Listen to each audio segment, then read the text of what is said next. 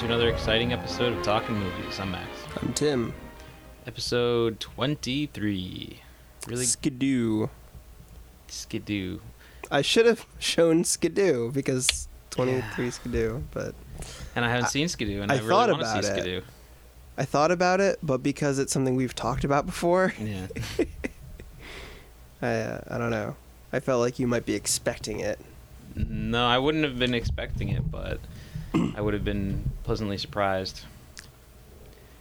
For a few minutes. yeah. Skidoo is this um, movie, I guess, for anyone who doesn't know. Um, I mean, I, I honestly, I guess I don't really know too much about it. I know all I know is that Harry Nilsson wrote, he did the score for it. And Otto Preminger directed it. Otto Preminger directed it. and it's weird. He was a villain on um, the Batman TV show in the '60s, and in the cast, there's three other villains because Cesar Romero, Frank Gorshin, and Burgess Meredith are all in the movie, and then Otto Preminger was one of uh, I think two actors to play Mr. Freeze. Yeah, yeah. and, I was gonna say uh, he and he did Mr. directed it. Freeze. Yeah, because I think George Sanders played it first, Okay. and then when they had him on again, Otto Preminger did it. Yeah, so I mean, I don't know, and it, it's like filled with like other guest stars, and it's just like this kind of like Yeah, like uh, Peter Lawford's in it, and uh, I mean, it, it stars Jackie Gleason, and uh, Groucho Marx plays a character named God, who may or may not be God, and uh, it's got Mickey Rooney and Carol Channing and Frankie Avalon. Yeah, I mostly want to see it for Harry Nilsson's involvement. I'm a pretty big Harry Nilsson fan. But yeah, I know, and also the uh, you know the all the actors from the the Batman series because those are um, aside from Burgess Meredith, I don't think I've seen any of those actors playing any other characters like it, like Cesar Romero and Frank Gorshin. I only know them as the Joker and the Riddler. Yeah, I haven't seen much either. I mean, Cesar Romero. Oh, what did I see him in? He had um, a small role in The Thin Man, the first Thin Man movie. And he shows up. He, I would see him in like bit parts and things, and be like, "Is that Cesar Romero?" But I don't even remember what they were. Mm. Uh, Frank Gorshin was. Um, he was great in Invasion of the Saucer Man, which is a 1957 sci-fi comedy that's sort of like at that point there'd been a ton of those like great like 50s cheesy sci-fi movies. Right, so, So that was like the spoof of it. right, And that's that's pretty entertaining. And he was in um, one of my favorite Vincent Minnelli movies, Bells Are Ringing, and he played um, well Frank Gorshin like before like he considered himself an actor. He was like an impressionist first. Mm. So like in that movie, he's basically doing an impression of uh, Brando, specifically Brando in like Streetcar Named Desire and The Wild One. So a lot of uh, well, I'm not gonna do it. I can't do it. I, I, no, come on, Tim, do Frank Gorshin doing Marlon Brando. okay, here's my impression of, of Frank Gorshin doing Marlon Brando. uh, uh, eh, no, I, I can't. yeah, never mind. But um, but yeah, no, I've seen Burgess Meredith and a ton of stuff, but not not the other two guys. Yeah. Um, the Batman series is finally coming out on home video this year. How did they finally figure that- that out? Not sure what the how it all happened, but they were finally able to come to a deal between all of the parties involved, and yeah, I think it was like a couple months ago they announced that it would be coming out sometime this year. I bought. um Well, I didn't buy. Uh, Natalie bought for me um, a bootleg of the entire series on DVD at a garage sale Mm, for uh, like twenty bucks. that's that's a pretty awesome garage sale find. Yeah. At the same place, she also got Gremlins 2 on VHS, which has um, a different version than is on DVD of the scene in the theater. You've seen Gremlins 2, right? Yeah, The scene in the theater with Hulk Hogan. it's very that? hazy. Oh, okay, well, there's a scene in Gremlins 2. not to get too off topic, but it's important that I clarify this. Uh, where the fi- like uh, Christopher Lee is like yelling about something, and all of a sudden, like the film starts to like speed up and then slow down, and then just kind of breaks. And then it looks like, oh no, the Gremlins have taken over the theater, which was probably very amusing when you saw it in the when you actually saw it in the theater. But like I, growing up, I saw the HBO version, and I have it on DVD, and like that's the version where they're like making shadow puppets on the screen, and Mm. they're kind of like messing around in the projection booth. And then Natalie got the VHS version, and they did a specific version for home video, and oh I, pissed, gosh. and I'm pissed that it's not on the DVD. Yeah, there's no excuse for that. Yeah, What what is it? it's they start changing channels because we're watching That's the movie on. TV, Yeah. and they intercut them into like a John Wayne movie Wow. where they're like in World War II or something, and it's like there's gremlins in World War II. What the That's hell? so awesome because like when I was younger, um, you sometimes you you see movies like that, or even in like Looney Tunes cartoons. There's the joke, you know, it's like, I need a doctor. Is there a doctor? And then you see someone silhouette. stand the silhouette stand up. Yeah. It's like I'm a doctor, and they say like, or or they'll you know they'll break the fourth wall and say like you in the back row, yeah you or whatever. But you always see those things at at home, you know, on the TV when Yeah. you're when you're a kid, and um, so I always used to think like, what would be a cool way to do it, like, for, like a home video. What would be the equivalent of that to like, and changing the channels. That's a great. That's that's Yeah. awesome.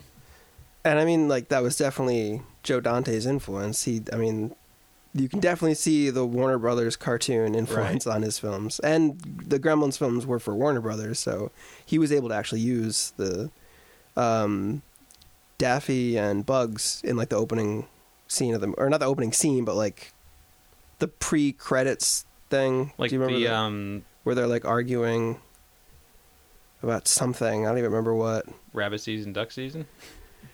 Uh, I don't remember. I think it was something about how like when the Warner Brothers shield came up, Bugs was sitting on top of it, and Daffy was like, "Why can't I?" be Oh right, on it?" or because yeah, because the, the for a, a- at some point the Warner Brothers was using that logo with Bugs sort of lounging on it, Yeah. like chewing on a carrot. and um, and then in the end credits, like Daffy Duck keeps popping up and being like, "Are you guys still here? Why are these credits so long? Who are these people?" And like, but I don't That's know. It was- awesome. it was Yeah, I wanna I watch- love Gremlins too. I want to watch Gremlins 2 again because yeah, you can't go into that movie thinking that you're going to get something that's similar to the first Gremlins yeah, because it's nothing like it and it's doing something Well, totally it's a- different. it's a fuck you sequel because he didn't want to do a sequel. And Warner Brothers tried for years to get someone to do it. And finally he was like, "Okay, look. Apparently the sequel is going to be made. Just let me do it." And have uh, some fun with yeah, and they're and they're like, "Well," and he's like, "Look, I'll do it, but I get to do whatever I want." Right, Mhm. and so like he had that power at that point in time, which is weird looking back to think, wow, Joe Dante, Dante had, had- that much power. he had Warner Brothers by the balls. and um and it was he was just like it's just a such a mind fuck of a movie Mm. It's like uh like texas chainsaw massacre 2 is a fuck you sequel Right. Tobe Hooper didn't want to do a sequel to texas chainsaw massacre they finally got him to do it and he's like you want a sequel here's your fucking sequel Yeah. and it's just ridiculously over the top Yeah. but yeah so batman's coming out on dvd that's how we got to that Was it really how we got to that? Yeah, because Oh, then I mentioned the the bootleg at the garage sale, and how Natalie had also bought the Gremlins 2 Yeah. tape. Okay. Yeah, Batman the the the '60s series with Adam Yeah. West is finally coming out on DVD and I presume Blu-ray as well. For years, it was one of those things that you would think would be like a no-brainer. There's it still has a lot of. Um, I mean, he's Batman first of all. Yeah, You know, it's perfectly marketable. There's like a whole generation of people who grew up on it. and for people who It's are like, show. "Oh, I'm too," those people who are like, "I'm too cool for superheroes," it's like it's so tongue in cheek that Mhm. anybody can enjoy it and laugh at it, or kids can watch it and take it seriously. Yeah, I mean, uh, like me growing up, like my probably my like very first like memory of actually like watching a movie was the Batman the movie the, with Adam West. And at at the time, like you know, I didn't even know that there was a show that like went or, went Mm. along with it. You know what I mean? Because it was never on, or at least I never saw it on. So it was always one of those things like people have been knocking on the, their door saying like, "Hey, when are we going to be able to like go back and watch through all the show? When are you going to release the series on home video?" They did it all the way back when VHS was happening, and no releases, not even like any episodes or anything. We just had these public domain videos of like clips Right. of like PSAs they did, Mhm. or like I remember there was some there was a clip of like a Mothman episode or something. I don't even remember. It had it had like um one thing they had shot where um Batman and Robin were tied up, and there was like a time bomb there, and Batgirl shows up. Mm. And they're like, "Yay, Batgirl's here to save us!" And she's like, "Not so fast, Cape Crusaders." um, like I do just as much work as Robin. Why am I paid less than him? Wow. And Batman's like, "This isn't the time or the place." And she's like, "No, yes, it is." And it was like an equal pay PSA. That's amazing. Yeah, it was See, ridiculous. and And like it ends like- with her holding the bomb and in one hand and like the clock in the other and the announcer voice comes over and s- it, it's like, "Will they change their mind?" like That's awesome. I hope that they like include that kind of stuff as special features. Hmm. But yeah, so like for years fans wondered why the heck this stuff wasn't being put out. And the reason is because I mean DC Comics owns the character of Batman. Hmm. Warner Brothers owns the film rights and the home video releases. 20th Century Fox owns I believe the the movie Yeah, they made the movie. then there's like the production company who actually made the show and they own certain rights and all of them together just could never come to any sort of agreement as to who or under what circumstances the show could be put out. Over the last like year or so i think some something cleared up. So one of the companies like one of the like either like the rights suddenly were purchased or whatever but like because even when you think about it like not there not even not just like the show but like there was no merchandise even being released. No like you know adam west style action figures or replica batmobiles that you could get from based on the show there was just like there was nothing because it was all tied up um, but just this past year they finally started releasing um, action figures based on the characters from the show and DC Comics started publishing a comic book called Batman 66 which is in the style of the of the show. How is it? It's pretty fun. Uh, I've I've read the first couple issues and uh, it's pretty cool. And actually they just announced that Kevin Smith is going to be taking over writing duties on that, which I think is amazing. I think he'll his sens- sensibilities and love for Batman um, is just perfect for that kind of a of a project. But yeah, so whatever happened happened, and the show's finally coming out, and I can't wait. I I really want to see the show. I mean, because you hear about like you know, oh, you know, Otto Preminger played Mister Freeze on on the show, or Vincent Price played Egghead, or um, Batgirl Excellent. and it's like all I know is like who and what is in the movie, you know. So it's just like I would. I remember as a kid, I seeing like a picture of like Batgirl and being like, Batgirl, she's not in the movie. Like, where's what is this from? It's like there's like a hundred episodes. Wait, so you never saw any of it? Not until recently. No. Okay, so you have seen. I have seen a. the- I have seen some. Okay, because I mean, it shows up on TV from time to time. When I was little, it was on the Family Channel, and then it like went away for a few years, and then it came back, and then it would go away. Yeah. and um, I like last year they started showing it on Me TV, Yeah. That's. and I, then they took away Me TV, or at least Time Warner Cable took away my access to Me TV. I have Me TV okay. On my with my digital antenna. Somehow. Now on that, isn't it like like ten point something, or is yeah, it it's thirteen point two or thirteen point three or something like that. I can't figure out how to do points on my because it used to be five channel five hundred something, Hmm. and then they switched all the channels around, and I can't find it anywhere. And I'm pretty sure they also got rid of the Soap Network. Yeah, I don't know. I don't get the Soap Network. I get very limited channels, but yeah, I caught a couple episodes on MeTV actually when I first moved in to this apartment hmm. because Jared had a digital antenna and we were flipping through and I was and I had MeTV and that's like that that's actually the first time that I saw an actual episode of the show and I was just like this is fantastic because over the years like my appreciation for the movie kind of has grown Mm. because it's one of those things like when I was a kid I I thought it was great but didn't understand like half the stuff that was going on in it or why certain things were the way that they were. I just knew that it was like it was fun to look at and they had the really cool characters and there's Batman and you know the Joker and it was just like it was cool. And then you sort of like move on to like oh well like Batman should be like dark and you know Some days you just can't get rid of a bomb. yeah, and you sort of, I don't know. I kind of looked at that old Batman as like, oh, that's like the campy Batman, you know. And I, I discovered like the animated series, which had come out, and I was like, this is Batman, you know, in the Tim Burton movies and whatever.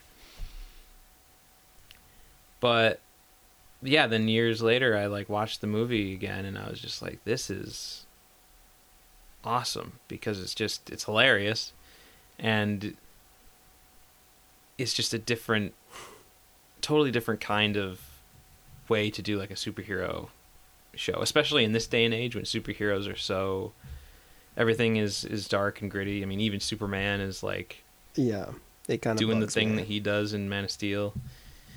Which isn't to say that I don't like the Dark Knight and stuff, which I because I do. It just seems like a lot of people are like, oh, well, in order to get people to take these characters seriously, we have to make them serious. And It's Mhm. like, you, you don't have, like, and I don't know how it is in the comic versions these days, but I remember, like, I don't know, when I see the trailers for, like, the Avengers and stuff, I think back to, like, the Avengers I read growing up, all bright and colorful and fun, and, and definitely Spider Man, like, the one Sam Raimi movie I saw, like I was like, oh, this is like Spider Man. You saw Spider Man two? yeah, Yeah, yeah. and then the Andrew Garfield one, I was like, why? Cheer up, Spider Man. like he's on, he's you're- supposed to whine and not just be a dick. Well, Uh, and Peter Parker has always been like the guy who's like he's cracking jokes when he's as he's cracking skulls. You know, he's Hmm. like he's wearing a bright red and blue costume, swinging all over the place. He's Not like anymore. a sixteen-year-old kid. You know. Um, no, it's all dark. It's like blood red. yeah. Is it even, is it even red and blue or is it red and black? no, it's red and blue. Because that's such a dark movie. I couldn't even see what the hell was going on half the time. Yeah. Fuck that movie. I'm I mean, pissed that there's a because. Spider Man's the kind of character who, and that's one thing like that the same Sam Raimi movies did do well is their portrayal of of Spider Man and the character and Peter Parker and stuff. He's he's one of those superheroes who needs to be out in the day, just like bright midday, just broad daylight. Everyone can see him. The whole city is like watching. You know, midtown rush hour. Spider Man comes swinging overhead. And it's the same thing with Superman. You know, Superman's the the kind of superhero who's like he's got to be out in front for the world to see. He's going to lead the way to a brighter future. This shining symbol of hope that everyone can look up to. In his, you know, bright blue suit, his bright red cape, the streak across Metropolis sky. And um, yeah, Man of Steel is uh, He's brooding now, right? yeah, he's a bit too They're all- he's a bit too brutish. And you know, I actually I, I rewatched Man of Steel recently on Blu-ray, and um, I think it's a it's it does what it does well. And that's the thing about these superhero movies that it's like, you know, everyone's going to complain about everything, no matter what Hmm. anybody does. But the thing is, is like if you look at Batman, if, if Batman's history on on the silver screen has proved anything, is that this version of Batman isn't going to be the version of Batman that's going to be around forever. Right. Wait a couple years, and there'll be a new version of Batman. You know, and that's what's great about like you look and there's like for whatever mood you're in, there's a Batman to suit it. You know, there's like there's this the the 60 Adam West Batman. There's the Tim Burton style Batman. There's the Joel Schumacher Schumacher. Batman. There's the Christopher Nolan Batman. And now we're gonna have the Ben Affleck Batman. And people are so like you know, oh my God, Ben Affleck, you can't cast Ben Affleck. And it's like, Why? What Why the hell not? is wrong? I don't get that. why not? Did I did I miss the whole like when when like maybe like it, at some point in like the late 90s early 2000s there was a lot of like Ben Affleck Mhm. bashing but like why are people upset now? I thought he'd proved himself by now. Yeah, I don't know. People are still just. That's the thing. Like, there is no reason. It's just people like to complain about everything and He's he's got the right like build for it. Like Yeah. you could be like, "Oh yeah, he could just put on a suit and kick some ass." And like I think he's a decent actor. I just saw Good Will Hunting for the first time like fairly recently and that's 97. I thought he was good in that. hmm And um, And it's like, and people will always say like, oh, well, you know, maybe he can play like you know the Bruce Wayne side, you know, the suave playboy guy, but he can't be Batman. well, really, I'm pretty sure that whoever they cast is going to play the Bruce Wayne and then CGI will play Batman. yeah, exactly. It's just, and it's like, I mean, you look at any bit of casting news, like, it's the same thing that happened when like Michael Keaton was cast. yeah. People were like, He's a comedian. We get a Mr. Mom Yeah, and Mr. Mom Doodlejuice wearing and Johnny Dangerously fighting crime. Eh, or when Heath Ledger was cast as a Joker, it's like, you know, the guy from A Knight's Tale, Brokeback Mountain, he can't be Joker. Well, I thought he was great in Brokeback Mountain. Yeah, but it was still like, you know, he. I mean, yeah, like- I don't see these, that, like- and I'm like, oh, Joker. he's yeah, he has these He's like, this like quiet guy who's Yeah. like all. and he looks like a like a male model, you know. Although I feel like that that is definitely a recent trend. I feel like we go through that every few years. Like in the 50s, there were a lot of these actors where it's like, is that the same? Are there five? Is that one actor playing five different characters on the screen right now? Because everybody just like kind of looks alike. Hmm. and like they all just like look like models and then like the 60s and 70s we kind of got like more like realistic looking people Right. and like and then we've kind of like gotten back into like the male model thing now Yeah, it's kind of true. but at least Heath, Heath Ledger I feel like I could pick him out of a crowd but now there's these people who are supposed to be like these big superstars and if I don't see their face next to like their name like written on the screen I don't know who the hell who the hell Mhm. they are even if I've seen them in like 10 movies Yeah. Get off my lawn too while you're at it. um, but no, I mean, I just think you know. So this version of Superman, you know, it might be a little dark, but I mean, that's fine. You, you just enjoy it for what it is and what it's doing now, instead of trying to say like, you know, you know, it should be more like this, or it, you know, Are you ever in a Joel Schumacher Batman mood? like earlier, you were saying, like no matter what mood you're in, there's that one and this one and that. Like, do you, are you ever like, you know what? Today, I'm gonna bust out the Schumacher Batman movies and watch them. Yeah. Um, it just happened last year, actually. Um, but I didn't. I, I started with with I watched through the whole uh, sort of '90s Yeah. series. So I started with Batman and then Batman Returns. But I was looking forward to rewatching Batman Forever and Batman and Robin because it had been a long time. That was around the time that I saw them for the first time, I think, right? Yeah, we and were it was actually yeah, we were talking about it, Right. and in those conversations talking about Batman Forever, that's when I was kind of toying with the idea of like maybe we should do like a podcast where we talk about this stuff and like, um, yeah, and I think about a month later uh, we recorded the first episode. Um, Thank you, Joel Schumacher, for inspiring our podcast. you gave us our careers. we would have nothing without you. Um, I I really like Joel Schumacher, but I wasn't a huge fan of those movies. yeah, I mean, they have their good points. I kind of like Batman and Robin a little more than Batman Forever because it's just so over the top Yeah. and so accepting of what it is. hmm Yeah, that's the thing. Is like you know, I wouldn't like if someone was gonna say like, like, so- like some crazed movie fan is like, you guys, I got the magic lamp. I've got one wish left. I'm gonna do what we all wanted to do. You know, I'm gonna erase Batman and Robin from existence. It will have never existed. And everyone on the internet would be like, "Yeah, we're gonna do it." But like honestly, like I would be sad to see it go. You know, like it's the kind of thing I'm glad it exists. You know, because since then, not only I mean we have had got we've gotten better Batman since then. So it's like obviously it's like it didn't really matter in the long run. But I mean it's it has its place in history and like, you know, it's this sort of it's just this awkward strange, bizarre, colorful, campy homoerotic superhero movie. That's it's almost beautiful how disastrous it is, you know? So I don't know. I think like every everything has its place, you know, even the bad movies. The only movie I would want to get rid of is Cutthroat Island. I don't know. You get rid of that movie, and other movies start to look a little worse. You keep that movie, and everything you watch is like, wow. That's true, you know, like if you got rid of Cutthroat Island, how horrible would the Adventures of Pluto Nash be? Probably way worse. Yeah.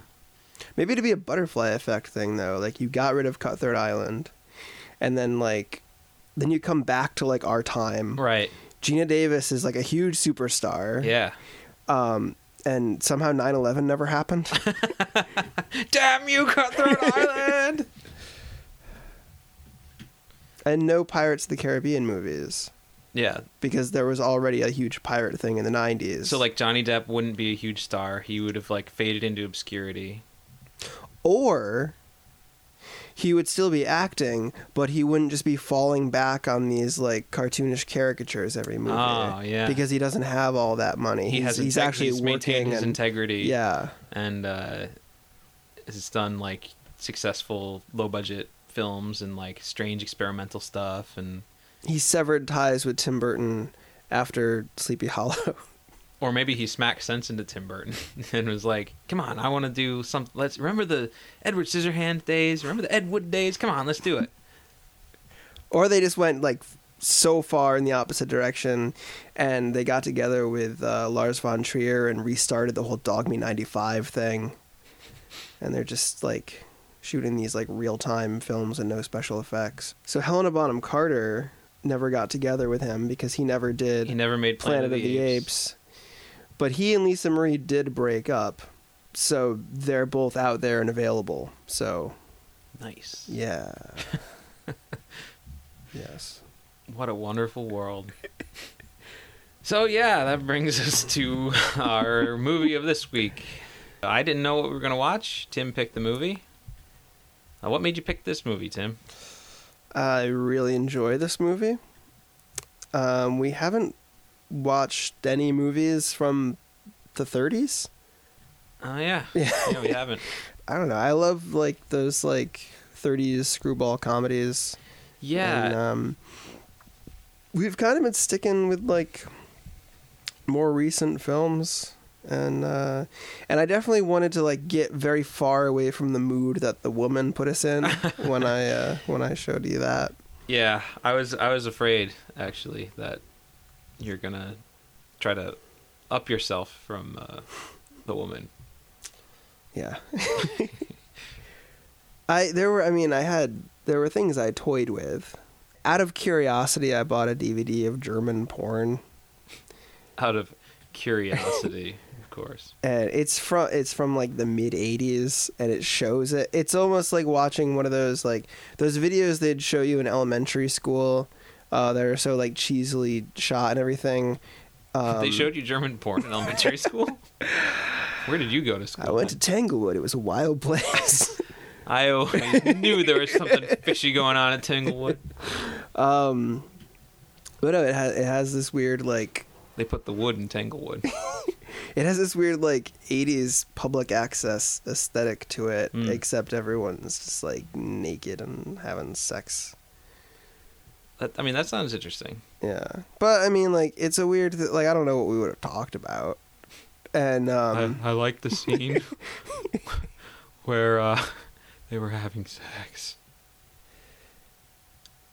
actually, no, I have another German porn. Um, the first of the uh, schoolgirl reports. There's a whole series of films started in the '70s. Uh, schoolgirl reports. I have the first one, and I thought it was kind of boring, so I never looked into the other ones. Apparently, they get more explicit as they go along. based on like how loose the censorship in Germany was at the time. Mm. But um so yeah, I got two German porn movies on DVD, and uh, anyway, I decided to go with Easy Living. So easy living. Easy Living. Um, we were just interrupted actually. Uh, a bunch of our city folk friends came up to say hello. They just arrived.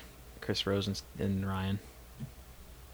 Um, they're here for a shoot this week. We're gonna be shooting for a couple days. Not necessarily part of Lake Nowhere, but it's kind of like it's part of the Lake Nowhere experience. It's the icing It's on the- the cake. Yeah, it's definitely yeah, it's the icing on the cake. But yeah, that'll be a lot of fun. So, but we got to talk about easy living. we do. Oh man, so what the heck? Where where were we? All right, so yeah, Easy Living is a screwball comedy from 1937. Uh, it was directed by M- Mitchell Lyson. Some people say Mitchell Leeson. I like Lyson. Why do you prefer Lyson over Leeson? Um, I, I think it's just because like when I first, like I I would read it for years before I heard it, Right. and I always heard Lyson in my head. And then um, I watched Remember the Night on TCM, which is another film that he directed. And I think it was Ben Mankiewicz who was introducing it. And he said, from director Mitchell Lyson, also sometimes referred to as Leeson. So I guess it's up in the air. So I'm taking the Lyson road.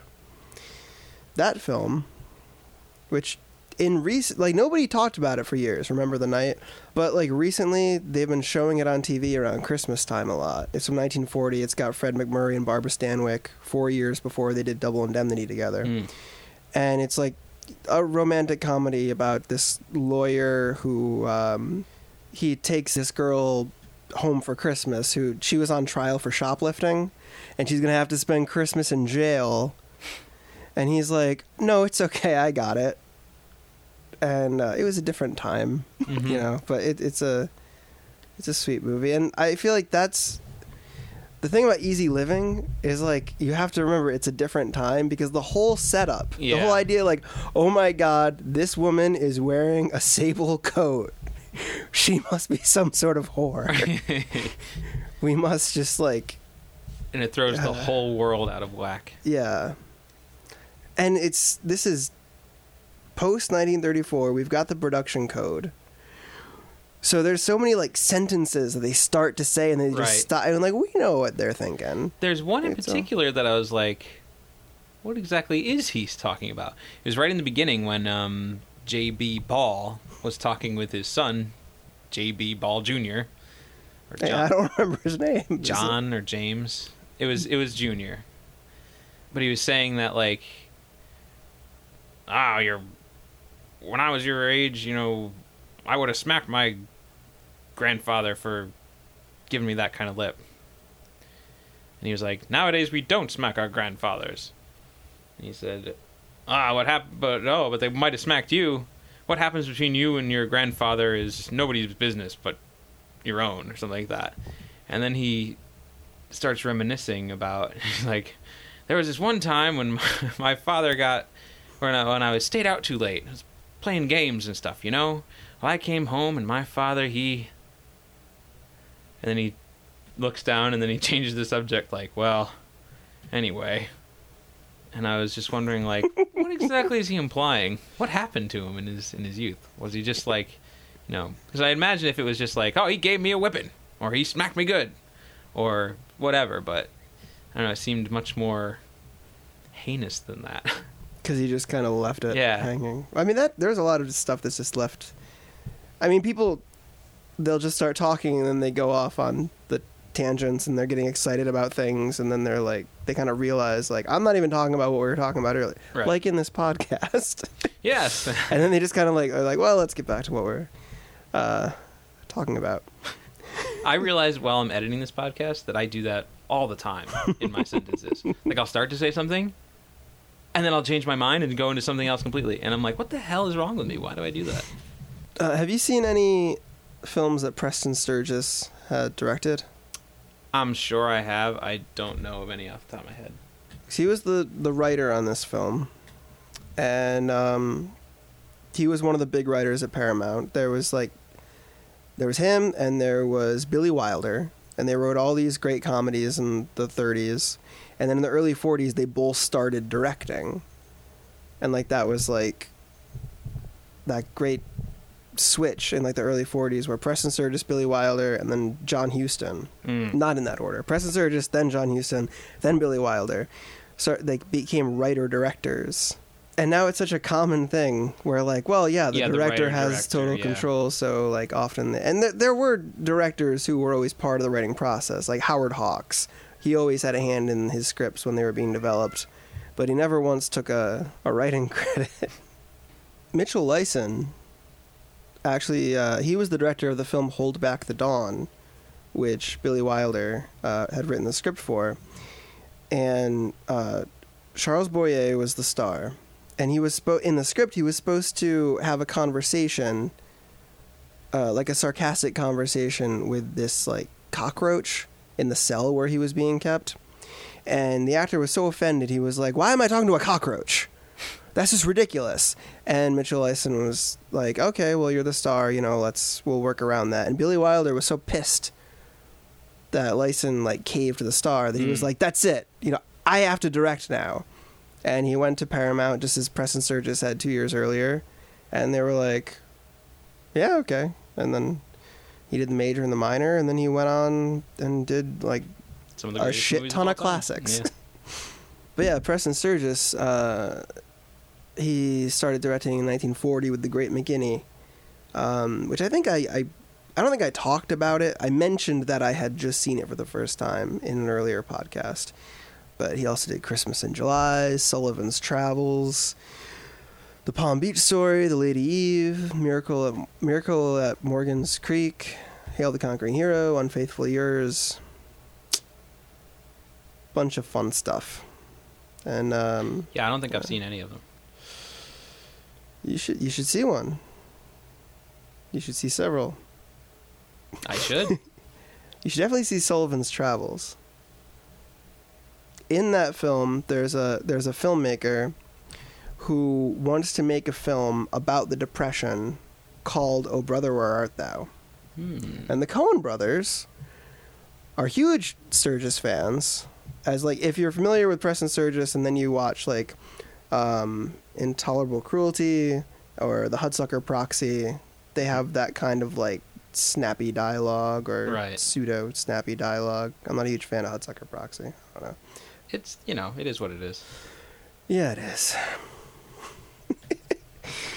but anyway, yeah. So that's um, he was a big influence on them, and uh, Tarantino uh, says that he was a big influence on him as well, um, which I can kind of see. He's got the snappy dialogue and stuff, but so many people have been huge influences on Tarantino that it's sort of hard to trace the lines Right. sometimes. Yeah. One of the things I was thinking about as the movie started and as it was going on was that people just don't make movies like that anymore. Like these wholesome grown up comedies. Mm. You know, grown up comedies now are almost required to be a raunch fest. You know? Like the hangover movies or any number of films that come out Yeah. and this you know i mean i don't know like it's fun to just kind of see something that's not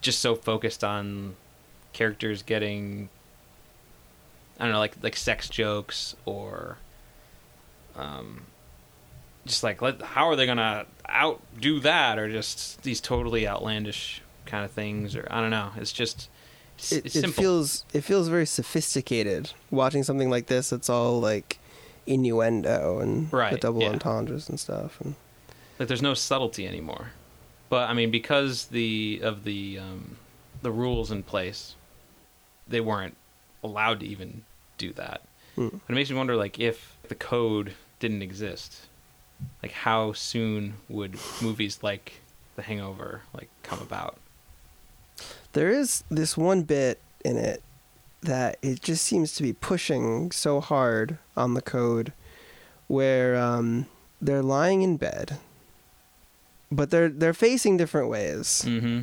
And like the rule is, if if two people are in bed together, one of them has to have their feet on the floor, even if they're married. That was actually written in the. You can read that in the production code. So they could show people like, like okay, you know, the wife is laying in bed and the husband is sitting on the bed, like taking his shoes off and like, yeah. you know, I don't know, changing his, you know, taking his shirt off or whatever. I don't know if he could take his shirt off if he was touching the bed that she was in. There's some very oh, specific Oh, things. really? He might have been. I'm not sure. I mean, I'm just even talking about like you know, just unbuttoning his his dress up shirt. Maybe you know, he'll still have his his undershirt on. yeah. You know, no nipples. We would not. We want to see. Wouldn't want to see any man nipples. So okay. Although, that- I mean, after 1934, people weren't really wearing the undershirts anyway because Clark Gable, and it happened one night. Uh, he took his shirt off, and Oh, it was really? he was just, hey, there's nothing under that shirt. So all of a sudden, all across America, people are like, why are we wearing undershirts? Gable's not. take your shirts off. Yeah, woohoo! And then 51, Marlon Brando comes along, all sweaty and hot in his Streetcar Named Desire T-shirt, and people are like, oh, okay, let's start wearing T-shirts again. yeah, that's crazy. So anyway, in this scene in in Easy Living. Okay, yeah, all right. So they're lying in bed, and it's not like their heads are lined up, but their their feet are at opposite ends. Mhm. You know, and um, they're clearly like not a married couple. They just met for the first Yeah, time earlier met, that yeah, night, Yeah, and he they're both leans fully o- clothed. Yes, like they're both fully She's even wearing like a dress. Yeah. like like a very shimmering. gown. Yeah. She faces him and he leans in and we assume that they kiss. We don't see their faces touch. That yeah, it's kind of blocked by her hair. Yeah. And then she rolls over and faces the camera and then she gets up and she kind of like sits up in in the Yeah. And we just get a shot of her and she's like, "Hey." And then it fades to black yeah.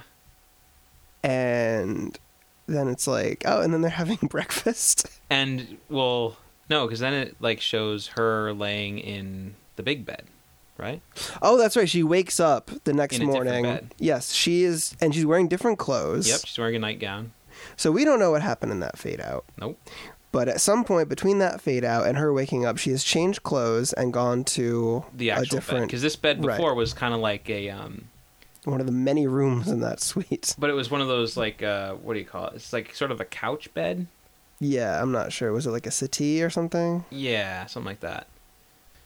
But I mean, so you know, the way that it's edited and the way that it's shot, it's like it's implied that she's like sort of falling asleep as she's laying there, and the and the man is kind of just talking to her, and she's kind of like lazily or nodding off, kind of like, mm-hmm, yeah, whatever, you know. And then he, when he realizes that like, oh, she's like falling asleep, he leans in and kisses her. She like sort of, you know, is asleep and she keeps her eyes closed and rolls over and then she suddenly her eyes snap open as she suddenly is like she realizes I think like wait did you just kiss me? She sits up and says what is what what is her she says like Did she just say hey oh, or or hey or something. And then she kind of like smiles and kind of like knowingly looks down. So i think that's the kind of thing that they were like no this is what it this is what it is. Like she was just falling asleep and it's just this funny little misunderstanding I really wish that you folks kiss, could you know? like see us right now because Max just actually like kind of acted out that whole thing. was kind of contorting his body and everything. it's pretty amusing. um but yeah i mean anyone i mean we all know what really happened Do we? I don't know.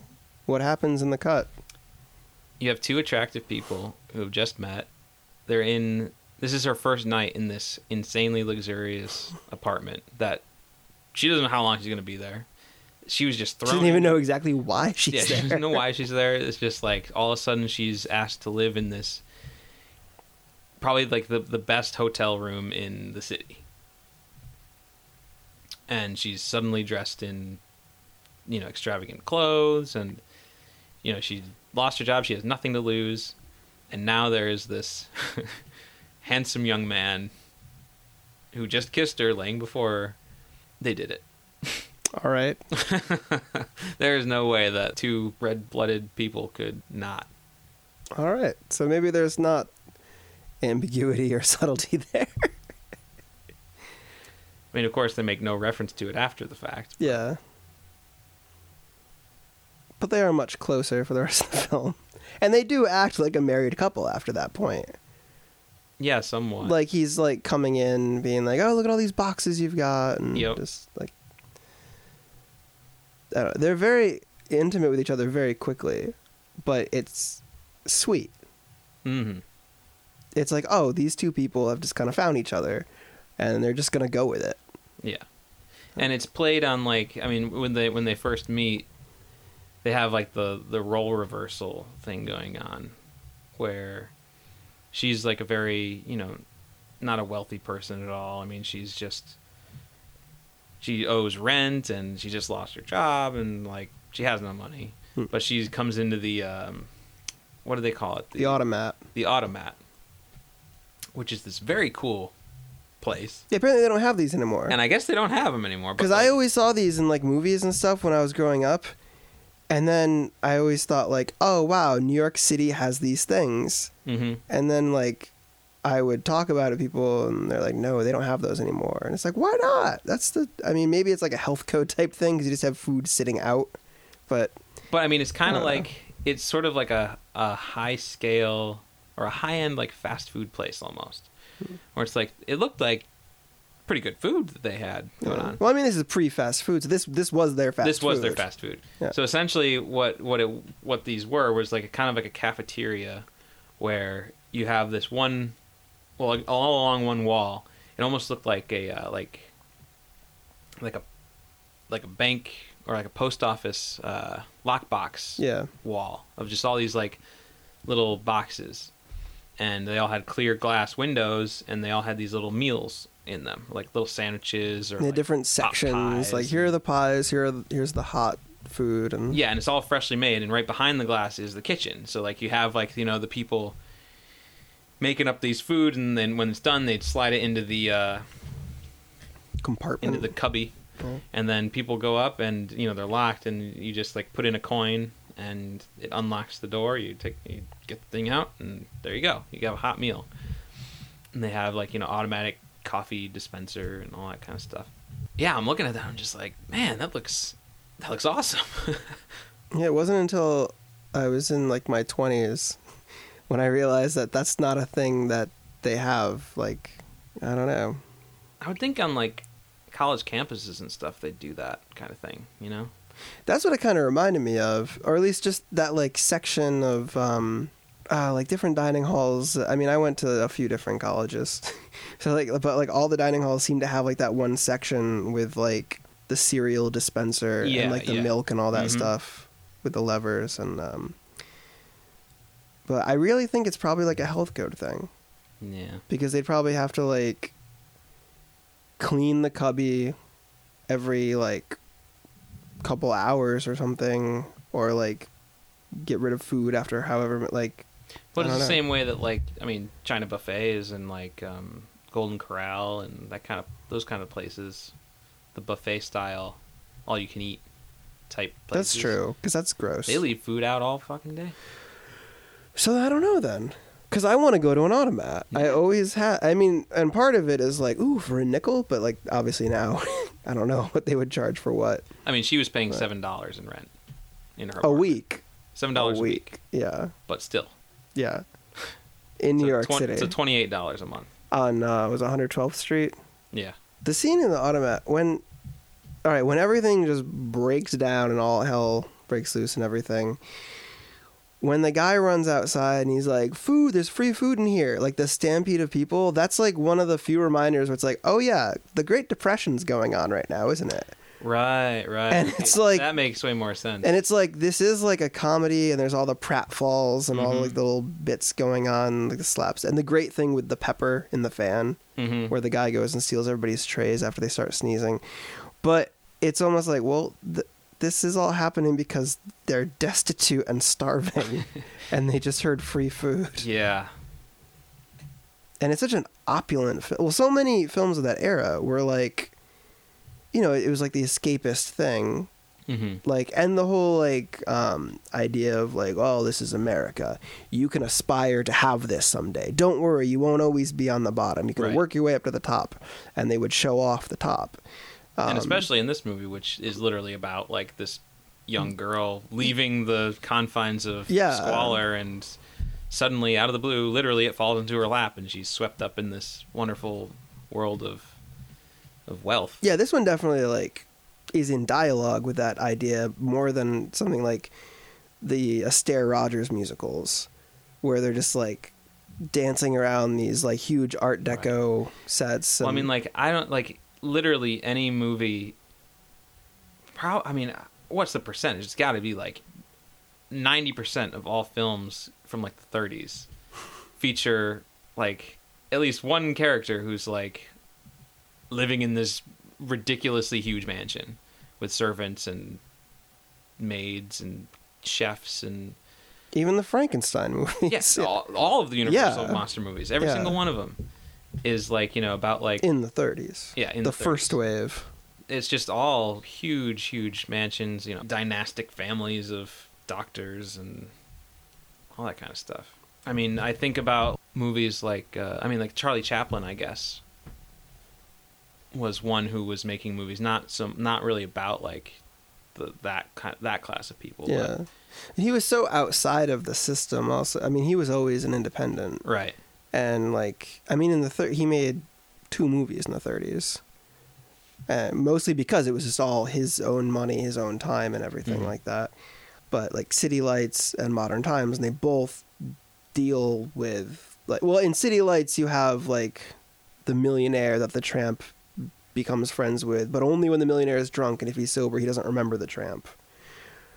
But it's like it has the millionaire there to comment on the idea of millionaires hmm and like compare them to like the tramp. the everyday yeah, the- like yeah the poverty stricken and then modern times is clearly just like this like pseudo communist sort of like well not communist manifesto because that's but i don't it, it's very like heavy with its message yeah. having to do with like the inequality of it all But yeah, I always find that just like fascinating. Like there are so many movies, even into the '40s, just like that deal with that. Just like our main characters just happen to be of privilege.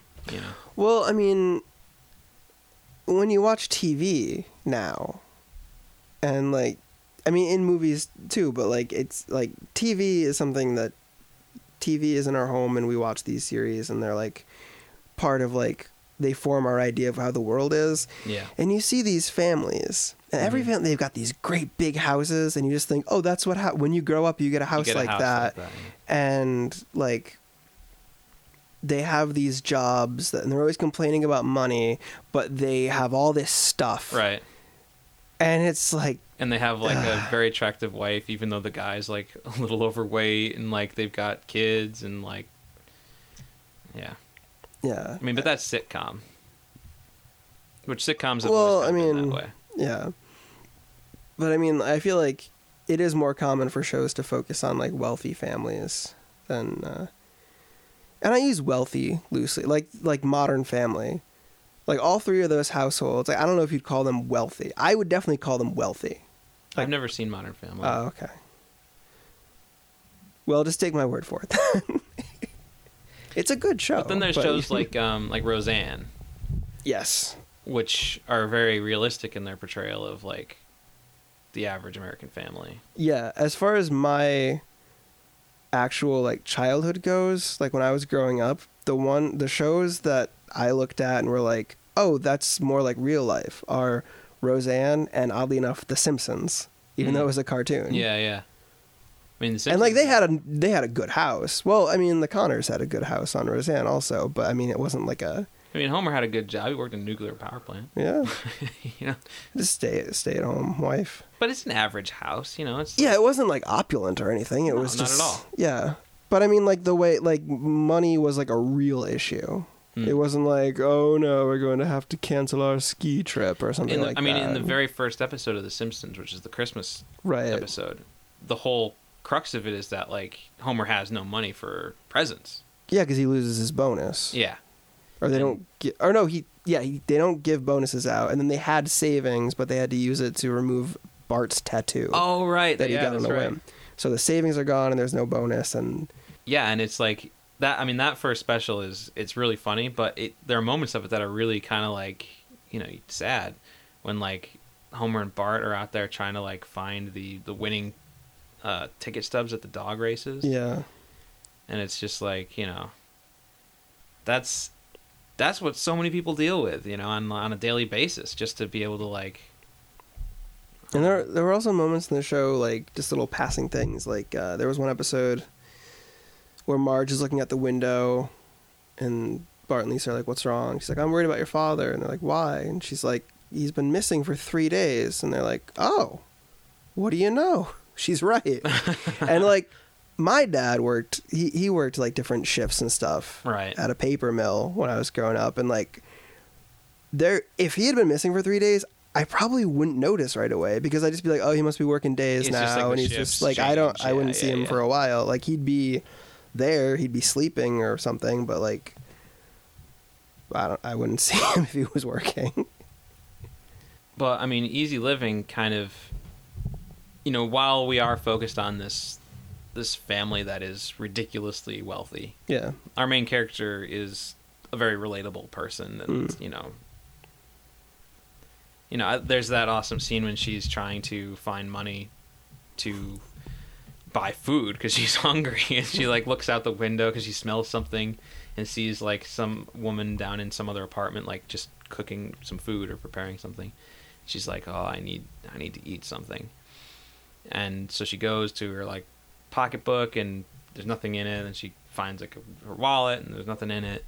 And she finds a piggy bank and she rattles around and there's something inside and she's like oh boy oh boy oh boy you know?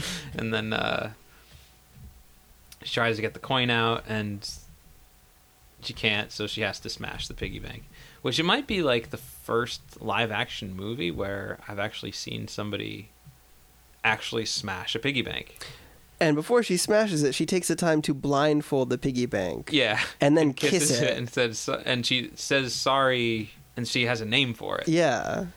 And, And it's like she's it. so hungry that she's like gonna like smash this uh ornament that God knows how long she's had it. yeah I think they make them now. I know the the piggy bank I had when I was little, it had like a little thing on the bottom that you could unscrew. yeah but I guess they didn't used to do that because smashing piggy banks was like, like a a, thing cliche. and i yeah. usually see it in like cartoons and yeah. stuff but yeah i mean it's funny. I think they did it on The Simpsons at one point. Probably, yeah. Um, but it was funny when she like you know she picks up the piggy bank and she's trying to get the coin out. I'm like, is she gonna have to smash that piggy bank? And then she does, and I don't know. It was satisfying to like finally see it happen like for real and in like a real world setting. When I was a little kid, I had a piggy bank that I kept on a shelf in my closet. One day I woke up, or my sister had one in her room too. One day I woke up and my parents and my sister were all like screaming and upset and everything, and they were in my room and I didn't know what was going on. And then like I look and there was like a window right by my bed, and like some apparently somebody had come through my window. So they crawled over me in my sleep and they took my piggy bank and they took my sister's piggy bank. What the? F- They ripped the screen in my window and like they I, I, I don't remember how old I was. We left our first house when I was 10. So I think I was like maybe 8 or 7 or something, maybe even My younger. God. And like just the idea of that is like somebody was like here with me. and they knew where to go. They knew like, oh, I'm because that's no, nothing else was missing. Just like my piggy bank and my sister's piggy bank. So it, we were like gonna be somebody we knew, but like That's so fucked. we up. only knew people our age. So who, who what like eight year old would be like? Do like it was so creepy. Oh my God! So you never found out who? No, they my parents called the cops and everything, and they were there like investigating. But there's not. I mean, and it, they, can you imagine the cops are like, police department, my son's piggy bank was stolen. My, the piggy bank was stolen. I, I, I think I think it was more focusing on the whole idea of breaking and entering. But yes, the, but I mean, it's like, like somebody broke into my house and stole stole something. It's like, what did they steal? My piggy bank.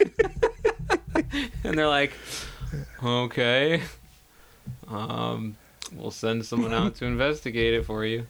But no, holy shit! I mean, I hadn't thought. I actually so- hadn't thought of that in a long time. weird. And then watching the movie tonight, like uh, it came back to me, and I was like, that was really fucking creepy. I never really thought about that.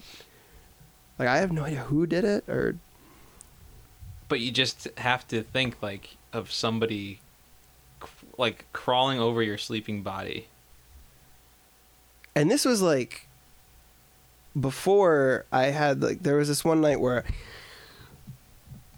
some I was sleeping in that same bed in that same house and I somebody started like punching me violently in the stomach and I woke up and there was nobody there but I still felt the punching so it wasn't like somebody punched me and left we still and then like so I was just like screaming and I went to the hospital and they did tests they have no idea what the hell that was but See, um So it was like violent enough to the point where like you, I was screaming and crying in pain, and I it woke me up. Like, oh my god, yeah, yeah. I don't know. It was it was weird. I'm gonna sleep with the light on tonight. No, that happened a couple times where I woke up with these weird stomach things. and had to go to the hospital. They could never figure out what it was. It doesn't happen anymore, so I guess it's fine. anyway, off on a tangent. wow, I mean, but that's some tangent. I mean, that's like, I mean, I can't think of anything that like fucking creepy from my childhood. Good. I mean, Jesus. So they crept. So it was. They came in through your room yeah, because you know that my the window screen was ripped. and then they got your piggy bank, and then they decided to. Because okay, so could it would it have been possible to see the piggy bank from the outside? Like if you, if someone was walking by, they look in and they see like, that's a piggy bank. I mean, based on the setup of the house, it'd be creepy enough for them to be walking by my window. Because it was like in like it was on the first floor, and like outside my window was like our lawn, right, like backyard or side yard or something. side yard. side yard. So they would have to been like walking, like maybe cutting through my yard. Which I mean, where I grew up, we all cut through yards and everything. Yeah, we never really yeah. thought anything of it. But I mean, I don't know. Like my closet door would have had to have been like open just the right angle or something for them to see it, and and then to know then then to, to take that piggy bank and then to to know to go to your sister's room to get hers right. so it had to have been someone who knew where they were I mean, maybe some like someone we were friends with knew about it just from hanging out in our house, and they told maybe like an older sibling or their parent, and their parent or older sibling broke in. but i mean for anyone i mean how much money could have been in those piggy banks I I don't know. I I mean. I didn't. I did not have a job at the time. Yeah. My sister did not have a job at the time. there for change. We did not have allowance. I really don't. I really don't know. that's so fucking weird man Yeah. life is filled with unanswered questions and mysteries that will baffle us till the end till we die That house isn't there anymore. I went looking for it once, and there was just a big hole. It was swallowed into hell. like Apparently. Carrie. uh, anyway, the piggy bank didn't make it out of this movie. One thing I love about this film and so many films of this era are just like the supporting like supporting actors who they made whole careers out of just playing like this one type. hmm Like I love Franklin Pangborn. If Franklin Pangborn shows up in a movie, I get so excited. Who who did you play in this? He was um ah, I forget his name. He was the one who sells them the hat. Oh, okay, right. he had that was his specialty. He was like the mincing queen. Like just the whole like yes, how do you do that Yeah. type thing. Um and like I I think I feel like I first saw him in um, the W.C. Fields film Never Give a Sucker an Even Break. I, I probably saw him first in that because I, I know that of the films that I'm thinking of that I've seen him in, I feel like I saw that when I was really young. But he was also in most of the films Preston Sturges directed. Um, I definitely saw him when I was fairly young in My Man Godfrey because it Mm. used to be on TV8 all the time. And he's just in like the opening scene of that movie. is that a public domain movie? Yeah, Universal made it, and then I don't know how that works. Sometimes they just don't renew copyrights, and yeah. there it is. That's crazy. That's another screwball comedy that deals with class. Have you seen My Man Godfrey? No, I haven't. These like rich people are having a scavenger hunt, Sounds delightful. and one of the items on the list of things they have to find is a forgotten man, which was the term used at the time for somebody who had fallen on hard times due to the Great Depression. Usually veterans of World War One. Mm. So that's how seriously they were taking the depression. Like, oh, it's a scavenger hunt. Let's go find a forgotten man. Wow. And so they find William Powell as a, a man named Godfrey, and they bring him into this like big ball or whatever. Screwball. And he gets up and he basically just says like, the reason I came here is just to see like what kind of ridiculous people would do something like this, and and then the family kind of feels bad, so they hire him as their butler. Wow. and um and then romance ensues and it's just a it's a really that's one of the high points of the screwball genre i think Yeah, the screwballs. There, there, there are no real screwball comedies anymore. no not, i mean people try Mm-hmm. the coen brothers sometimes try george clooney tries it's missing the you can't be just as light now Yeah. and you can't be as quick. People talk about like, oh, everything's so quick now with MTV cutting and everything, but really, no. Things are so much slower now than they were and seventy everything years has ago. to be spelled out exactly what it, they're trying Yes. to say, so we don't lose anybody sitting in the back of the theater. But it's like you know, it's not. It's not a bad thing if some people have to like if there's something that you kind of missed the first time or some Mm. joke that goes maybe over your head, you know. It's just everything is just pandered to the lowest common denominator. It's just Yeah. And we're supposed to be like the more sophisticated age, you know, when it comes to film because it's like, oh, they had the code and they were like, you know, stifled in their creativity and all that, but it's like yeah, now we can show people's like, you know, dicks in movies, but it's not like to what end? yeah, exactly.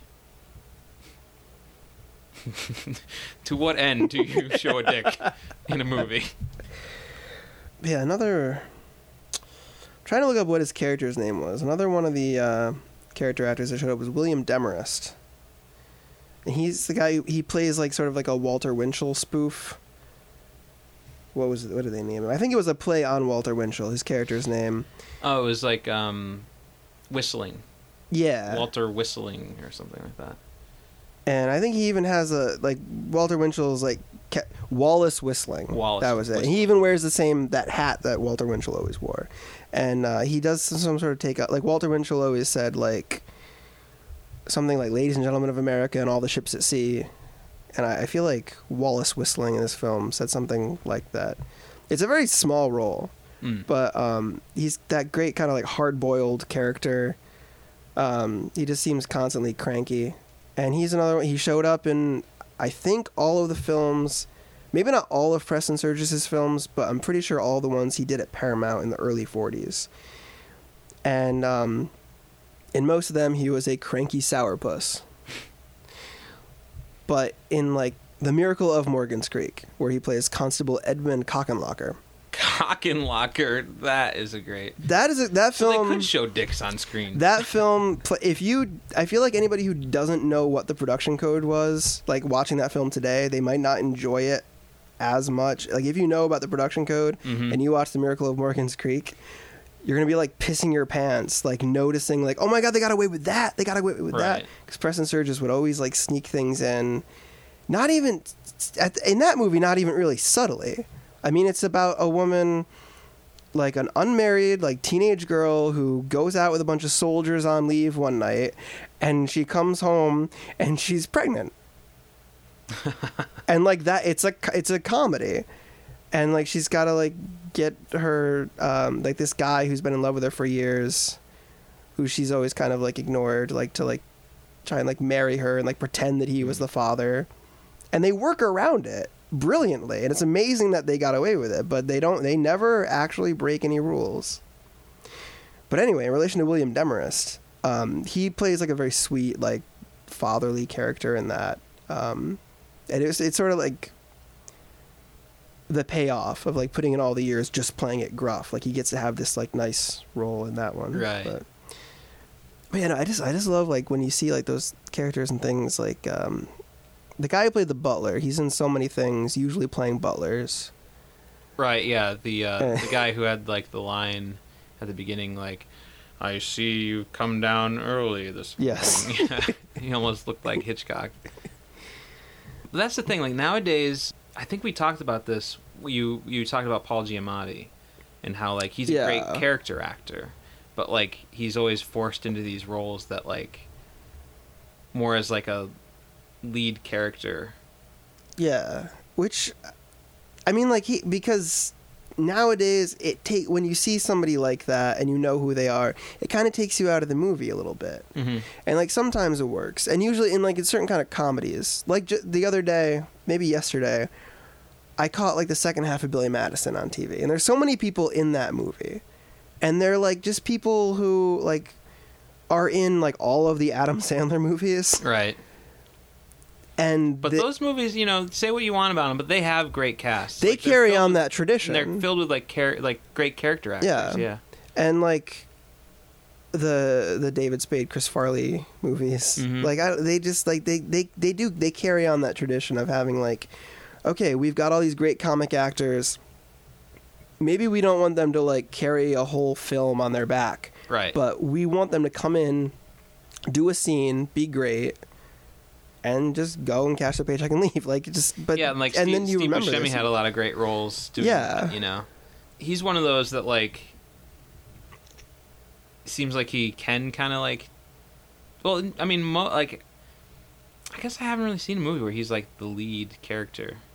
it's been a I've while seen him in I like think. in you know obviously he has more prominent roles in some films than others, but he's like a great supporting actor. You know. Yeah. Like he had his moment in like the mid '90s, well, the early to mid '90s when he did things like uh, "Living in Oblivion."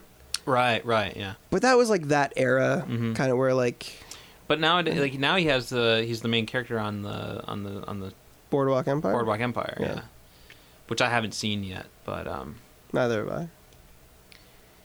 but yeah, I mean, it is kind of a shame. Like I, there, there aren't like those kinds of of actors now, I guess, or they're not like they're out there, but they're just not given like the right kind of roles. Because if somebody like you, you can't make you can't be successful doing it now, really, because you can't. There's we don't have the studios. Right. You can't just be under contract, Yeah. and you can't be like, oh, we need this guy to just come in and do this one scene. Yeah.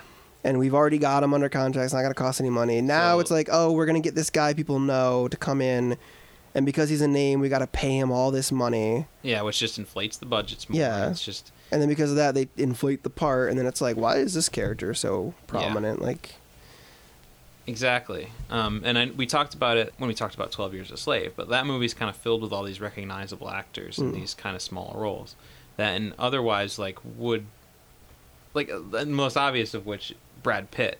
I mean, yeah, he was a producer on the movie, but I mean, seeing this you know, huge leading man just kind of pop up in this like small kind of role, it's just especially something where like, oh, if I was the producer, who would I cast myself as? Oh yes, the, savior. Yeah. yeah, I don't know. I mean, like there, and we talked a little bit about it in the past, but I mean, there are a lot of bad things about the studio system and the way that it worked. It things were so much more tightly controlled than they are now Yeah, in just like the kind of content that was being made and what artists were allowed to do whether you know whether it be like directors and writers and cinematographers like they they had to do what the studio told them to and you know they got around things sometimes, but they weren't given like carte blanche, and they aren't today. But for all the bad things about the studio system, there were a lot of good things too. Because I mean, just as someone who's like, you know, trying to sort of get into the film industry, just the idea of like, I mean, you look at like these filmographies of these old directors, and they have like dozens and dozens of films that they directed over the course of their life. Nowadays, you have like the some of the the great directors of today, like I don't know, like the Wes Anderson or the Darren Aronofsky, the Paul Thomas Anderson. You know, those guys like they only have maybe about a dozen movies right now, and they've Mhm. been, you know, in their entire careers. Um, but they're still pretty young. But it's nowhere near like if they were working in the Hollywood system, they would have already had like, you know, like double that at least. And there would have been like that kind of instead of like film school or anything, there was just like on the job training. Yeah, yeah. You, just start out doing whatever, you work your way up, Mhm. and then once you start directing, usually it'd be like, okay, you make like these B pictures. yeah, You look at somebody like Fred Zinnemann, who like throughout the 40s, he did all these like 60 something minute like detective movies and things and um and then gets into the 50s and he's doing High Noon and From Here to Eternity and like I think he he did like six different movies that were up for best picture. Mhm. and like he had to he worked his way to that point. Now it's like you go you make your first film and you you already want to be there at that point. Right. because you don't know if you're going to get a second chance. Yeah, and that's like um and sort of like the next generation that kind of started out in television was similar to that. People like sidney lumet and uh alan j. Pakula and um Clint Eastwood, yeah uh clint eastwood said when he was doing rawhide Rawhide. Yep. it was great because you could try different things out on different episodes and like if it didn't work out you had your contract you'd be back next week Yeah. and you could still sort of like play with stuff a little bit and kind of like learn the ropes Yeah, totally. and things yeah Yeah, so I mean, there was more of a willingness to take some risks, you know, calculated risks with people, and they would like, you know, they were trying to make stars. They were trying to generate stars in, in the acting realm of things, you know. So they'd be like, let's try to put this person in a role like this, and it didn't work out. Let's try to put her in a role like this. Hey, boom, big success. Now you're making a bunch of movies like that. And then maybe it'll branch out into something else. But obviously, sometimes it didn't work out for people. You know, thing there's like the Bela Lugosi's of the world where Yeah. it just they, you know he just gets shoved into the corner of just like you're just doing these kinds of movies and that's it. You think about someone like him, like what kind of work he could have done if the film industry was anything like it was today. You know, like you'd have other directors being like, "Oh, I want to use him in this kind of role," or because it, nowadays it's more like it's more of a director's game as far as like what kinds of movies they are trying to get made, Mm. or in the producers and the, and the writers, they're all pitching these things to the studios.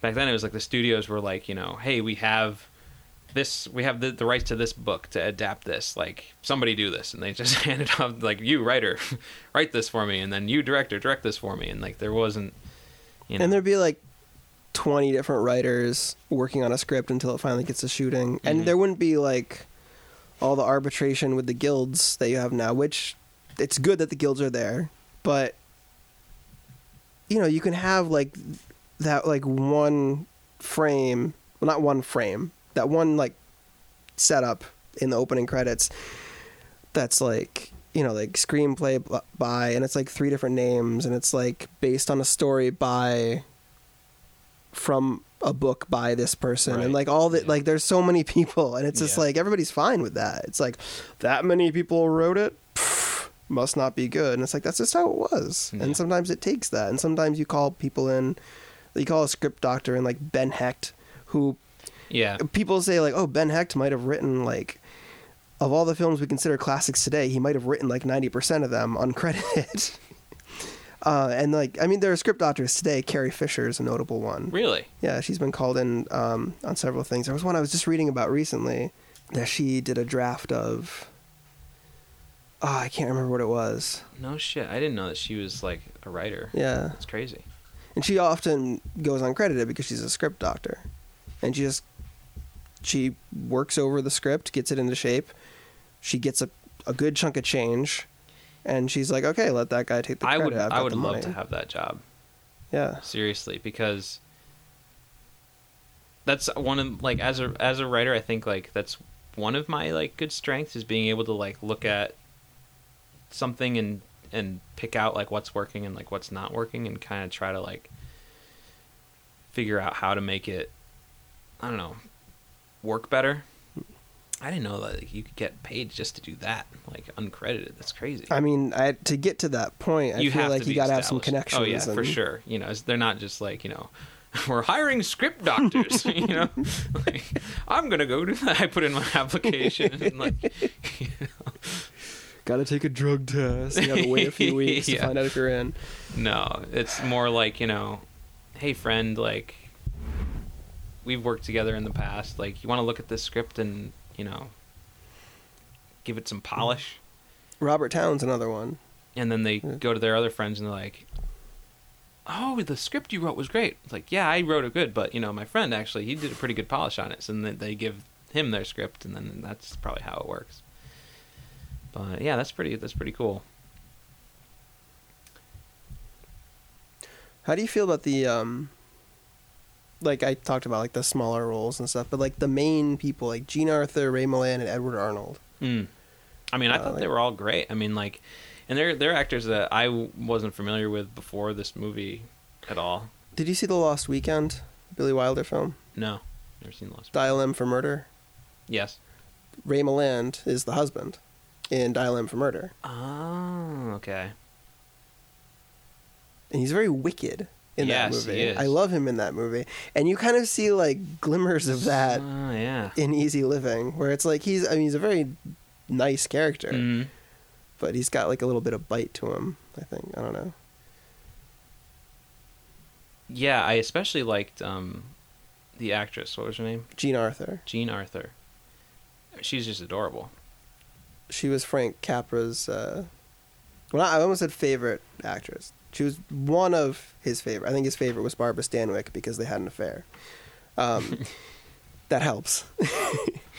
but uh, Jean Arthur did uh, Mr. Deeds Goes to Town, You Can't Take It With You, and Mr. Smith Goes to Washington for Frank Capra. And Edward Arnold was in two of those. Um, and he did some other ones for Frank Capra. And he, he was always like the epitome of like the big evil tycoon Right. Yeah.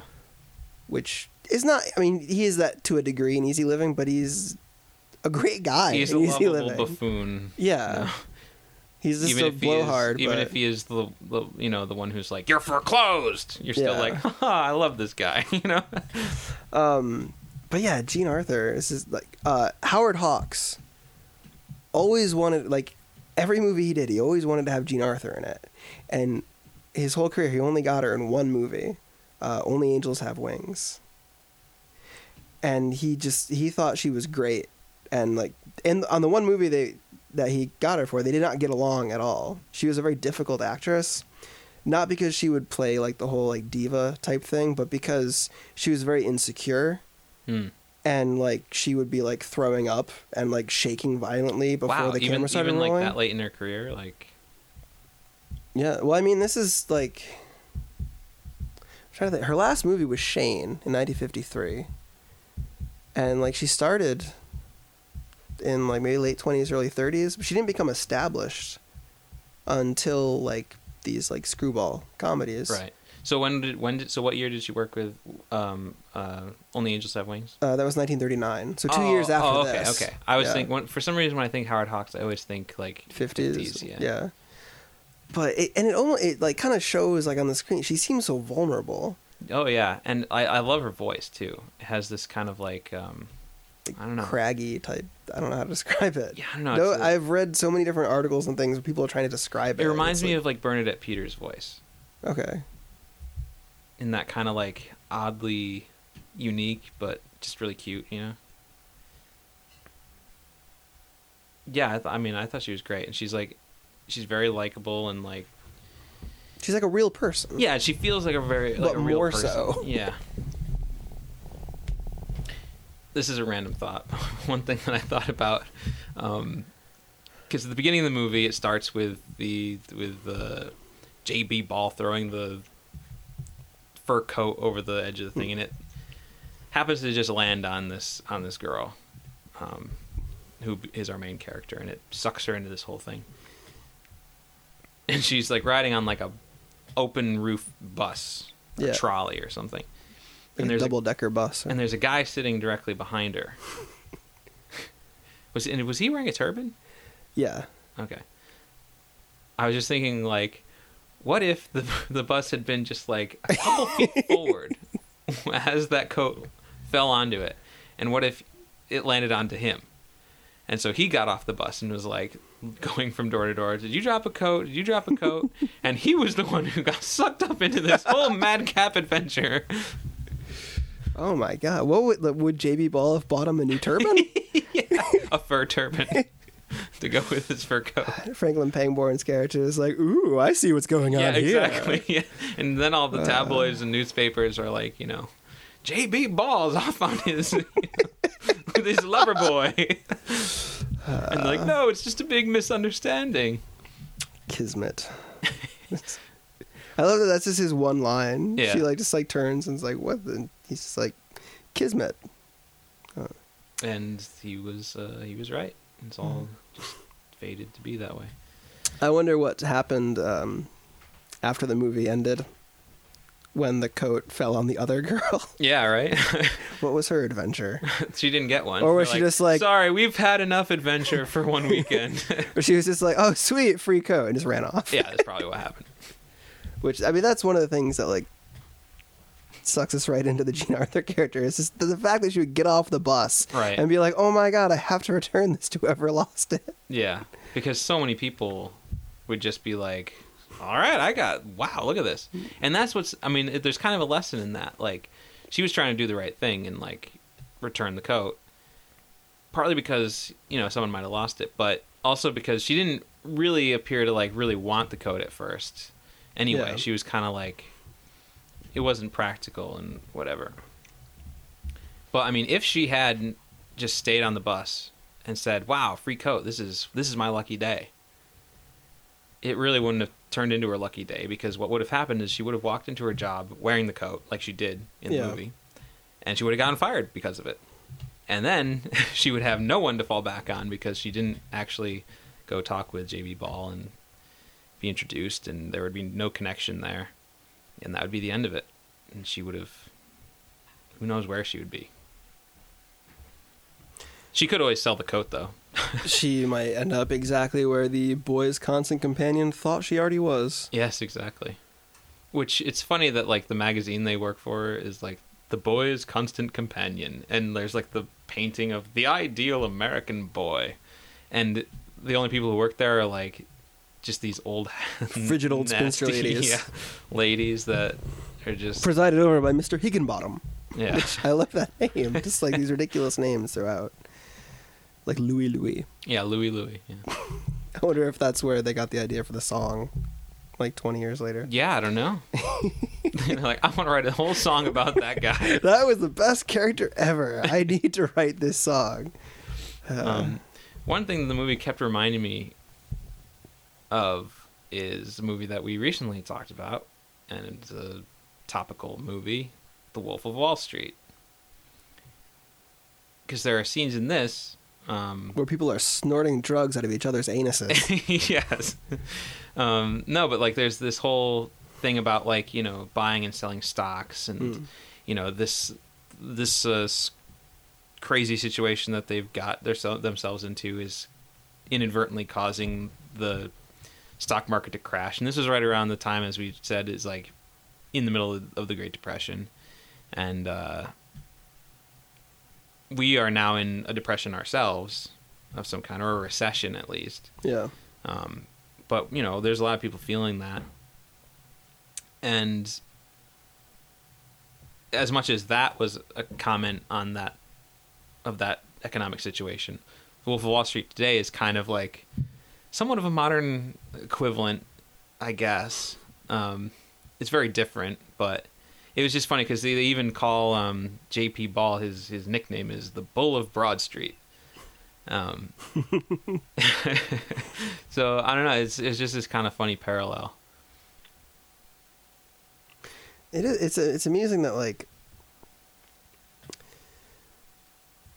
like the effect they have on the rest of the world. Like the characters in this film are all they're having their fun and games and everything, hmm and then like the things that they cause, like the riot at the automat Yeah, and like the stock market, The like stock market comes so close to crashing, yeah. just because of like these like romantic situations, these silly screwball Yeah. events. Like it, it just reminds me of like um, and it nearly puts the hotel out of business too. Yeah. Um, like it, it just reminds me of um, in like Greek mythology when um, like oh those crazy gods are up to their mischief and, like, Right, and then because they're like messing around up there we're going to war all over down here and everything and or I- they're like earthquakes and floods. yeah and stuff, just because they're like and the gods are like oh Zeus can't keep it in his pants and then a volcano erupts like, like all these people Yeah. die. or Um, like um and i guess yeah like i guess you know J.B. Ball could be kind of seen as like a zeus Hmm. and he's up on olympus with his wife and they're getting into a scuffle and who would be hera i guess his wife and they have their disagreement and so he just offhandedly throws this $55000 coat and $55000 for that kind of money in 1937 when rent is seven dollars a week it would have been astronomical. Um, and you know, his son is like, you know, I want to go down to the real world, daddy, and like, you know, like it, it, it does kind of have this sort of Greek god kind of plot to it. I actually, um, a while back, maybe like 10 years ago or something, like I wanted to make this documentary, pseudo documentary. Like I would use all this like actual footage, Mm. but I would like put a twist on it. And it would be like, it would cover the time from like just before September 11th to when the US invaded Iraq. And it would juxtapose that with like the rise of reality TV in that time and how we started that like it was around that time when we started to have all these shows that were about these celebrities doing whatever nonsense like Yeah. that's when the Osbournes first started hmm um and like in the documentary it would treat like those are like the gods on Mount Olympus and they're causing all this stuff and not saying like Ozzy Osbourne's responsible for September 11th or anything yeah. like that No, Cutthroat Island is. yes, yes, we covered that earlier. um, but just sort of like tie in, like, you know, these people are all like having fun on their wealthy playgrounds, right. and this is the havoc they're causing Mm. in the context of the documentary. I don't know, and I might not be explaining it correctly. And like I, I mentioned it to people at the time, and everybody pretty much said that's the dumbest thing ever. so it never really went anywhere. I think it's kind of funny. Like, I just, you know, you imagine like maybe not do it in like a documentary style. Maybe actually do like call it Paris Hilton. And be like, will you? I'd like you and Kim Kardashian to play yourselves in this movie I'm making about September 11th. Uh. Yeah, they'd say, no. Paris Hilton might say that's hot, but then decide no. Or that's not. Ah, did she ever do that? She made a that- movie called The Hottie and the Naughty. Oh yeah. There was a period in like 2007, I think, where I didn't notice, but I was saying that's hot all the time.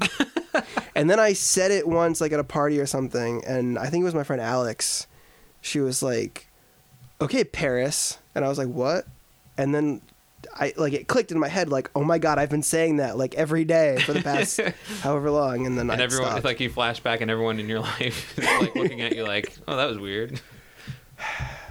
yeah, I don't. And talking about it, like, "What's what's up with Tim lately?" We gotta have an intervention. Um. Yeah. but anyway, um, we've been going for about an hour and a half now. Well, I'm glad we, we got to do a movie from this era. Yeah, definitely. I I uh, I enjoyed the movie. I thought it was really fun. Um, Oh yeah, usually we start with that. Like, so what do you think of the movie? yeah. See, I've been assuming that you enjoyed it. No, I did. I did. It, it was. I mean, yeah, I was I was laughing uh, quite a lot, pretty consistently throughout. There's nothing, you know, you can't fault a movie like this. It's, it's just like, it's fun, you know. Hmm. And it's it's especially nice to just like I think this might be like our first ov- overtly just like comedic movie. Just it's a comedy. Yeah. I don't think we've. I mean, maybe Pluto Nash is going to be considered like a comedy. But that was such a. That movie tried so hard to be more than what it was, which movies have to now. yeah, Because they have to, especially when you spend that much money on a movie, you have to draw in the audience and you have to make it seem like you have to see this movie. When this was a time when, like, they knew because of like the whole like setup with the uh distributors and like block booking and stuff and especially like paramount was one of the the big studios that owned its own theaters Mm. it's like if no one goes to see this movie it doesn't matter because we'll make the money back on the next movie Right. And so like they could just like every movie they put out was like the big movie you have to see this. Come and check it out. And like they gave you know almost like it seems I mean I don't know this for sure but it seems like they gave like an e- sort of almost an equal marketing push for for most everything. to a degree yeah. And, um you know some stuff they probably like you know pushed harder than others but most of the seems like stuff they that gave cost everything more, a fight like everything had like a real fighting chance. yeah like something like that cost a ridiculous amount of money like gone with the wind they obviously they had to go all out Right. because that was money they had to make back and stuff. Um, and because it was so long, they couldn't just plug it into regular rotation. They had to like do like a road show thing with it. Um, but also this in the like before the end of World War II, it was a time when you didn't go to see Easy Living. You went to see the movies. The movie, yeah. And if Easy Yeah. Living was the movie that was playing, so be it. yeah. But you that was it was a ritual. You just went to the movie. it's kind of like TV now, where it's just like you're watching TV. You know, yeah. um, not so much now because there's so much, but like, you know, when you have just like your basic channels, you have your ABC or NBC or CBS and Fox and whatever, and it's just like you, You just, just watch whatever's on on. you know, you just like you fold laundry and it's yeah, on and it's just on, and like that's what's there, and there's something kind of like almost nice about that, you know, comforting almost. Like I don't even have to make a decision about what movie I want to see. I'm just gonna see a movie, which kind of ties into like this mo- themes month. I didn't choose to see this movie; it was chosen for me. I just sat down to watch a movie, and it just so happened to be Easy Living. I think that'll about wrap it up for us. all right i look forward to next week Yeah, I'll see what what I can pull out. Um, but at least like I mean, now that we've watched this and I've seen that that's good, I feel like okay, I can choose anything. You know, I don't have to do something that's like I don't know. It can just be like a screwball comedy from the 30s. You know, it doesn't have to be like anything spectacular or you know. or we don't have to keep watching movies where a lot of people die and the protagonist kills himself at the end Exactly. so that's next time. Thank you for joining us another exciting episode of Talking Movies. I'm Max. I'm Tim. We'll see you next time.